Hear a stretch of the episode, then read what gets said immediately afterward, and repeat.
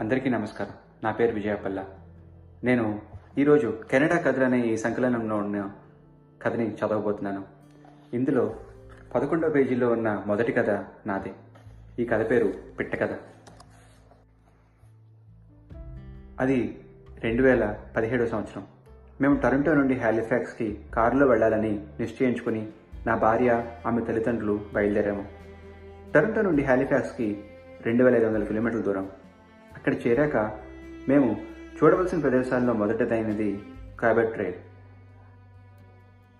ఇది చాలా ప్రసిద్ధి చెందిన ప్రదేశము.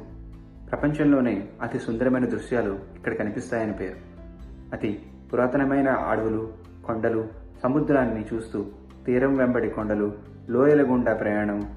అందరం చాలా ఆసక్తిగా ఉత్సాహంగా ఎదురుచూస్తున్న ప్రయాణిస్తున్నాం ఆ ప్రదేశం గురించి మాట్లాడుకుంటూ ఎంతో హాయిగా కారులో వెళ్తున్నాం. అంతలో రహదారిపై అటువైపు వస్తున్న ఒక లారీ వేగానికి రోడ్డు మీద నుండి ఒక రాయి ఎగిరి నా కారు అద్దం మీద పడి అద్దం బీటవారింది. కారు ఒక పక్క కాపి బీమా కంపెనీకి ఫోన్ చేశాను. వాళ్ళు వివరాలు కనుక్కొని చిన్న బీటే కాబట్టి ప్రమాదం ఏమీ లేదు. మీ ప్రయాణం సాగించండి. మీరు తిరిగి టొరంటో వచ్చాక అద్దం మార్చుకోవచ్చు అని చెప్పారు. పర్వాలేదు కదా అని కొండల మీదుగా ప్రయాణం సాగించాం. ఒకచోట కొండ మీదకి ఎక్కుతున్నప్పుడు అద్దం బీట ఇంకొంచెం పెద్దదయ్యింది. మళ్ళీ బీమా ఫోన్ చేసి విషయం చెప్పాను. అద్దం అంత సులువుగా విరిగిపోదు. మీరు హాలిఫాక్స్ వచ్చాక రిపేర్ చేయించుకోవచ్చని ధైర్యం చెప్పారు. కొద్దిగా ప్రశాంతం తగ్గినా అంత దూరం నుండి చేసిన ప్రయాణం వ్యర్థం కాకూడదని మనసు మళ్ళించి ప్రకృతి అందాలు ఆస్వాదించడంలో మునిగిపోయాము. సాయంత్రం అవుతుండగా తిరుగు ప్రయాణం అయ్యాం కొండ దిగుతున్నప్పుడు దారిలో మరమ్మతులు అవుతున్నాయని దారి దారి మళ్ళించమని బోర్డులు కనిపించాయి. అవి చూసిన వైపుగా పోతున్నాం. నేను కుడివైపుకు తిరగాల్సిన చోట పొరపాటున తిన్నగా వెళ్ళిపోయాను. ఇది సహజమే కదా. వచ్చే కూడల దగ్గర టర్న్ తీసుకుని వెనక్కి రావచ్చులేని అనుకున్నాను. మామూలుగా ఎత్తు నుండి కిందకి దిగుతుండడం వల్ల కారు నేను అనుకున్న దానికంటే ఎక్కువ వేగంతో వెళ్తుంది. రోడ్డు మధ్యలో గింజలు ఏరుకుంటున్న పక్షులు వాహనాల అలికడి విని ఎగిరిపోతున్నాయి. నా వాహనం వెళుతూ ఉన్న చోట్లల్లా పక్షులు ఒకదాని వెనక ఒకటి ఎగరడము.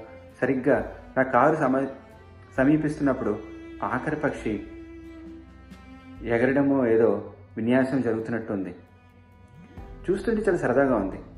వీటికంటే వీటికెంత క్రమశిక్షణో ఎవరు నేర్పిస్తారో అని కబుర్లు చెబుతుండగా ముందున్న పక్షుల గుంపులో ఆఖరి పక్షి ఎగరడం ఒక సెకండ్ ఆలస్యమైనట్టుంది. ఎగరబోతూ పైకి లేచి ఎగరలేక కింద పడిపోయింది. నా కారు దాన్ని గుద్ది ముందుకు సాగింది. కానీ నా మనసు అక్కడే ఆగింది. నా మనసు చాలా బాధపడింది. అది అసలు ఊహించిన ప్రమాదం. అంతగా అలరించిన పక్షులని హాని చేశానని ఒక అపరాధ భావం చోటు చేసుకుంది నాలో. కొద్ది దూరం అలా కొండ దిగాక అక్కడ ఒక కాలు అడ్డం వచ్చింది. ఇంకా వెనక్కి తిరిగి వెళ్ళడమే తప్ప ఇటు వెళ్ళే మార్గం లేదనమాట తిరిగి అదే రోడ్డు మీద ప్రయాణిస్తున్నప్పుడు ఇందాక నా వల్ల చనిపోయిన పెట్టను చూసి నా మనసు చెదిరిపోయింది. బాధతో ఆక్రోశించింది.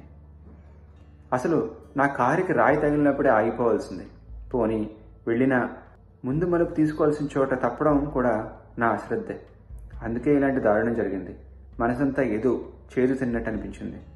మిగిలిన ప్రదేశాలన్నీ తిరిగినా ఎందుకో అంత సంతోషంగా లేదు. ఏదో తెలియని ఆవేదన నన్ను చుట్టుముట్టింది. మొత్తానికి ప్రయాణం ముగించి ఇల్లు చేరాం. కారు అద్దం బాగు చేయించాను.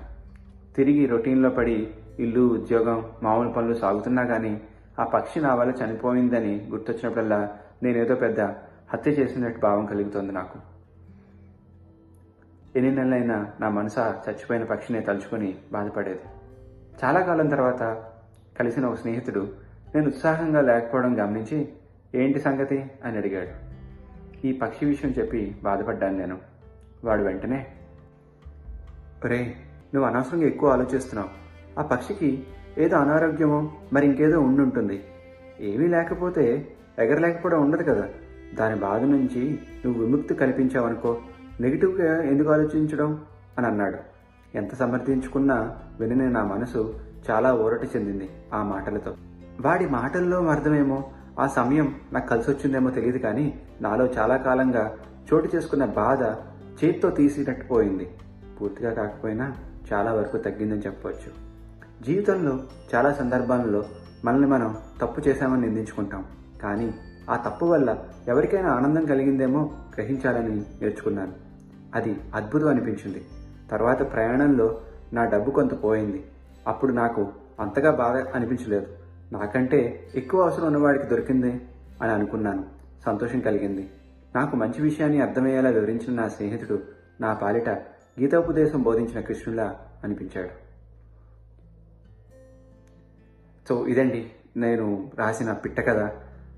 సో మీరందరూ కూడా ఈ బుక్ని చదవాలని నేను కోరుకుంటున్నాను. ఎందుకంటే ఇలాగే చాలా మంచి కథలు ఉన్నాయి దీనికన్నా మంచి కథలు కూడా ఉన్నాయి.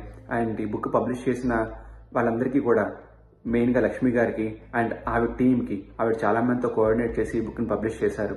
ఇది అంత ఈజీగా అయ్యే జాబ్ కాదు బట్ ఆమె చాలా తక్కువ టైంలో ఇదంతా చేసి మా అందరికీ బుక్స్ పబ్లిష్ చేసి ఇచ్చారు. చాలా థ్యాంక్ యూ వాళ్ళందరికీ దీని గురించి కష్టపడిన వాళ్ళందరికీ.